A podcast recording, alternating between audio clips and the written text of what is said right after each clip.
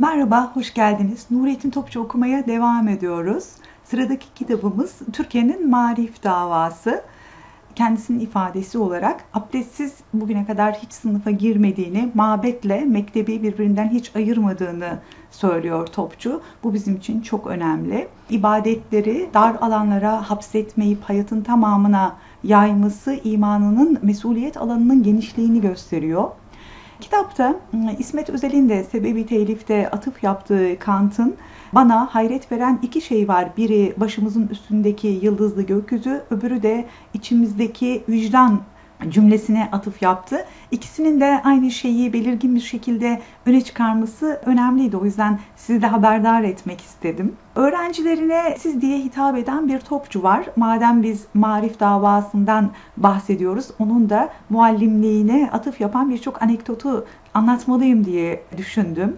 Onlara siz diyor ve arkadaşlar diye hitap ediyor. Beyefendi diye ekliyor. E, tabii bir Osmanlı bakiyesinin yetiştirdiği bir insan ve şehirli aristokrat bir insandan bahsediyoruz. Bu açıdan özellikle önemli bir figür. Hitap etme şekli, insan ilişkileri de e, yegane bunu gösteriyor. Kültüre, sanata ve felsefeye atıp yapması da bu aristokrat yapıdan kaynaklanıyor diyebilirim.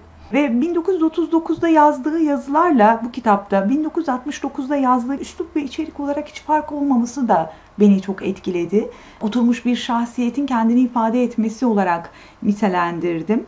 Kitapta e, Bağdat'taki Nizamiye medreselerine çok atıf var. Bu bizim için çok önemli. Çünkü Selçuklu kültürel yapısının Nizamiye medreselerinin o meydana getirdiği ilmin bütünlük hissiyle inşa edildiğine dair başka metinler de okumuştum. Yavuz Sultan Selim'i çok seviyor Topçu. Ona çok atfı var. Otoriter devletten e, bu kadar çok bahseden Topçu'nun Yavuz gibi bir karaktere atıf yapması gayet normal tabii. Yavuz Sultan Selim'i e, Marif davası ile ilişkilendirirken kaftanına yanında atıyla giden alimin atından sıçrayan çamurları kutsala taşıdığını ve kendisinin tabutun üstüne örtülmesi gerektiğini söylediğini hatırlattı ve bize böyle bir nesil gerekiyor. İlmin değerini alimin sıçrattığı çamuru bile değerli bilecek bir anlatımla ifade etti. Marif davasını okumadan bu kitabın tahliline geçmeden önce bilmeliyiz ki eğitim ve kültür ithal edilecek bir şey değil. Topçu da bize zaten yarınki Türkiye'de kültürün, sanatın ve felsefenin taklit edilemeyeceğini, çünkü bu unsurların e, malzemesinin insan olduğunu, insanla yapıldığını, e, bir köprüyü, e, bir havaalanını inşa edebilirsiniz veya e, karayollarında veya inşaat sektöründe çok ciddi bir gelişme gösterebilirsiniz. Ama kültürde, eğitimde, sanatta ve felsefede e, bunu yapamıyor oluşunuz hepimiz için geçerli bu. İnsan malzemesinin kalitesinin de eksikliğini gösteriyor. Çünkü bu insanlarla yapacağınız için bunun kendi kültürünüzden, kendi mazinizden, kendi hafızanızdan geçmesi gerekiyor. İthal edebileceğiniz bir şey değil. Kendinizin üretmeniz gereken bir şey. Bu çok önemli bizim açımızdan. Demektir ki bunu inşa edecek bir donanıma, ruh haline sahip değiliz. Tercüme ve taklitten ibaret bir münevverlik faaliyetinden bahsettik. O dönem o bürokratik modernleşmenin bu kadar yoğun olduğu bir dönemde e, ve hakikat aşkını doğurmaz diyor bu tercüme ve taklit faaliyetleri. Doğurmadı da zaten. E, dimalarımızı batıya esir etti. Kuvvet iradeler doğurur, e, zayıflar ise taklit eder dedi tahkikle taklit arasındaki bu farkı aslında iradenin kuvvetiyle eşitliyor topçu. Topçu kuvvetli iradelerden bahsettikten sonra spor faaliyetlerinin sadece galip gelmek için yapıldığını ve yığınların ise buna çok rağbet gösterdiğini, kalabalıklar, yığınlar, herkesleşmek ve sürüleşmek, iradenin kendinden vazgeçip taklide yönelmesi, nakıs insanlık, eksik insanlık, insanın insanlığına verdiği bir zarar olarak tanımlıyor Topçu bunu. Topçu'nun İstanbul Erkek Lisesi, Vefa, Galatasaray ve Robert'te öğretmenlik yaptığını, akademik dünyaya maalesef geçemediğini ve e, marif davasıyla ilgili söylediği her şeyin onun nesnel alanı olduğu, çok gerçekçi olduğu ve o yüzden de ders sayılarına varıncaya kadar çok ince ayrıntılara dair eleştiriler ve öneriler e, getirdiğini unutmayalım. İşin içinde yani topçu. E, o yüzden de bilen birinin tahlilinden bahsediyoruz. E, bir entelektüelin fil dişi kulede bir idealizm üretmesinden bahsetmiyoruz. İlk öğretimin gayesinin kalbin terbiyesi olduğunu ve bir yerde safahatın bazı bölümlerinin nesirleştirilip ilk öğretimde okutulması gerektiğini söyledi.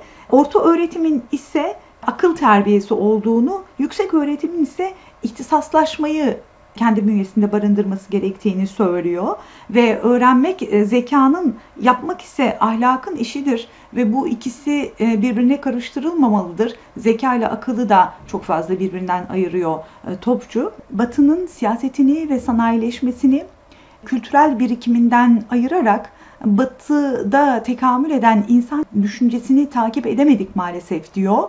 Alev Alatlı'nın dünyayı bilmeyen dünyanın maskarası olur dediği cümle aklıma geldi. Ve bu tekamül eden insan düşüncesi takip edilmeli. Çünkü üretilecek ferdiyetin bu insanlığın toplu birikiminin sonucunda bunun tekrar yerelden üretilmesiyle ilişkili olduğunu hatırlatıyor topçu bize.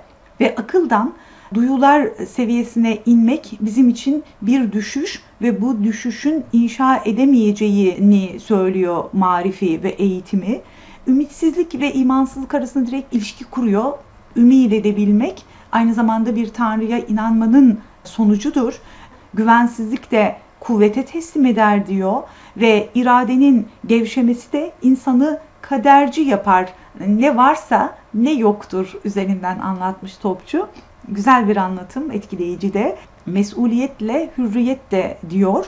Verilmez, alınan bir şeydir. Ferdiyetten bahsediyorsak hak ettiği ve yapması gerekeni birinin kendisine söylemesi veya birinin kendisine vermesini beklemeyen bir şahsiyet özelliğinden bahsediyoruz e, demektir. Bunu da en iyi topçu anlatır diyebilirim. Adım adım kat edilecek aşamaları ifade etmiş. Süleyman Seyfi Öğün bir daha söylemiştim belki ama tekrarda yarar var. Topçu'nun ne anlatıyorsa hiçbir basamağı atlamadan inşa ettiğini söylemişti. Bir de İsmet'ten bir cümle gelsin. İnsan atlayarak geçtiği bütün basamakları tekrar çıkmak zorunda kalacaktır.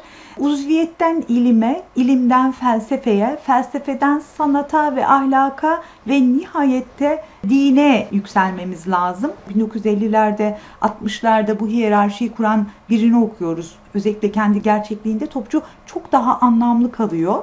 Bugünkü marifin teknik ve ticaret marifi olduğunu, böyle bir eğitim politikasıyla devam ettiğini, tüm liselerin, fen liseleri yapılmaya çalışılmasının çok büyük bir sorun olduğunu söyledi. Biz Dücane Cündoğlu'ndaydı zannedersem okuduk. O zamanın modern Türkiye'sinin bürokratlarından bir tanesi yurt dışına felsefe okumaya giden e, bir öğrenciye bize felsefeci değil mühendis lazım dediğini söyledi ve Topçu da buna karşı çıkarak marifi kültürü ve e, millet ruhunu inşa edecek insanların mühendisler olmadığını ve teknik elemanların olmadığını hatta bir yerde bizim marifimiz fabrikalara usta yetiştirmek için çabalıyor diye eleştiri yapıyor. Dille sanat ve tarih arasında bir ilişki kurarak e, biz ancak kendi dilimizle kendimiz olabiliriz diyor ve dilin budanmasının bizim kültürümüze ve felsefik bütünlüğümüze ne kadar olumsuz etki yaptığını söylüyor. Yaşadığı dönemdeki hiçbir hatayı ve eksiği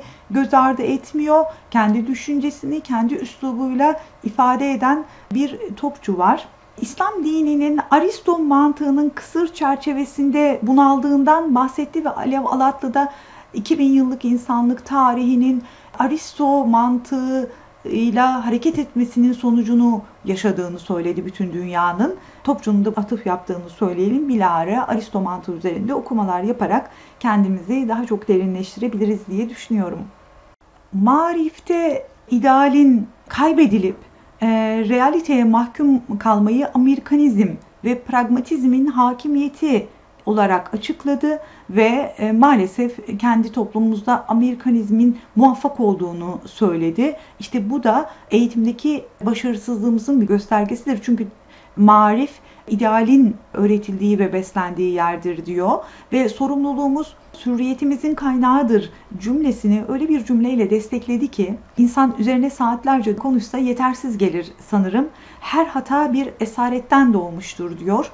Ee, yani bizim hata yaptığımızda, günah işlediğimizde muhakkak bir olumsuzluğun esareti ve kölesi olduğumuzu, nefsimizin o anda o konuyla ilgili bizim üzerimizde egemenlik kurduğunu ve bizim o durumun kölesi olduğumuzu söylüyor.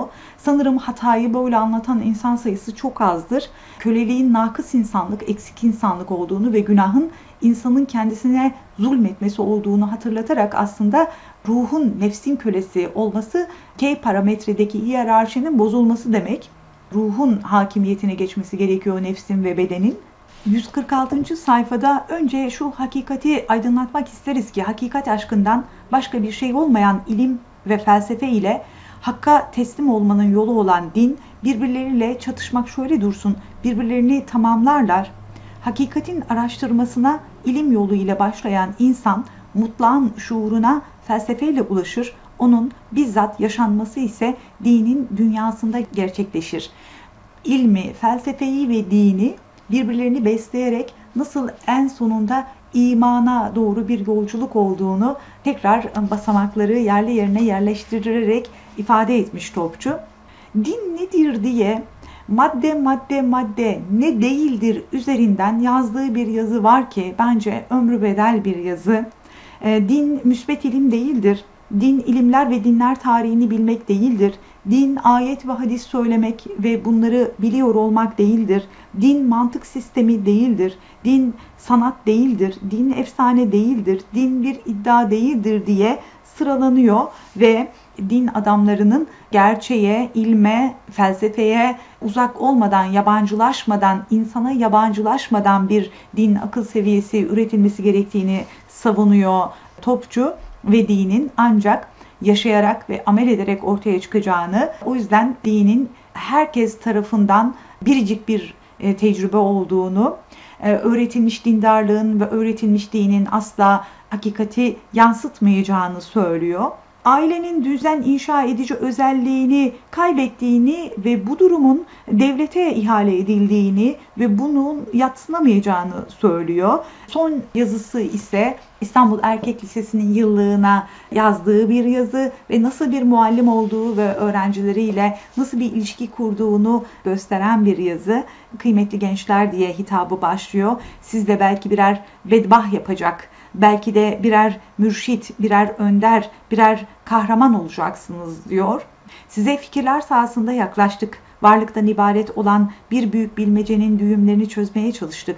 Zihninizi, zekalarınıza hizmetkar yaptık diyor. Bir millet mektebiyle millet olur. Bir millet mektebiyle yükselir. Medeniyet kervanına yol gösteren mariftir, kültürdür diye devam ediyor. Konuşmasından ara kesitler aktararak size ve filozof Sokrat'ın şu sözü hikmetin sonuncu basamağı olan sırrın ne olduğunu ortaya koyuyor. Ben yalnız bir şey biliyorum o da hiçbir şey bilmediğimi bilmektir. Bilmediği hakkında fikri olmak bilginin alanını gösterir aslında. Hiçbir şey bilmediğimizi bilecek kadar çok bilgi, derin bilgi, ilahi bilgi elde etmeli diyor ve hür adam hürriyetle sahip olduğu içsel kuvvetlerin varlığı sayesinde üzerine bir takım vazifeler yüklenmiştir. Hürriyet ve özgürlükle mesuliyet arasında bir ilişki kuruyor. Sizin bir mesuliyeti yüklenebilmeniz nefsinizin o mesuliyetle ilgili alanına karşı hürriyetinizi ilan edip seçim hakkınızı mesuliyetten yana kullandığınızın göstergesidir topçuya göre bize siz ne iş yapar, ne vazife görürsünüz diye soranlar olursa onlara sonsuz sevinçle içimiz taşarak bizim vazifemiz karakter yapmaktır, şahsiyet yaratmaktır diye cevap vermede saadet buluruz diyor ve en son cümlesi bugüne kadar vazifeyi yapan ben, yarının mürşitleri siz olacaksınız diye bitiriyor. Allah rahmet etsin. Böyle bir muallimin öğrencisi olma şerefine biz de kitaplarını okuyarak nail olmaya çalışıyoruz. Umarım zihnin ara sokaklarında dolaşabiliyoruzdur Topçu'nun. Ben tekrar Topçu okumaktan çok memnunum. Topçu okumaya devam edeceğiz. Okuyarak ve dinleyerek eşlik ettiğiniz için teşekkür ederim. Görüşmek üzere. Hoşçakalın efendim.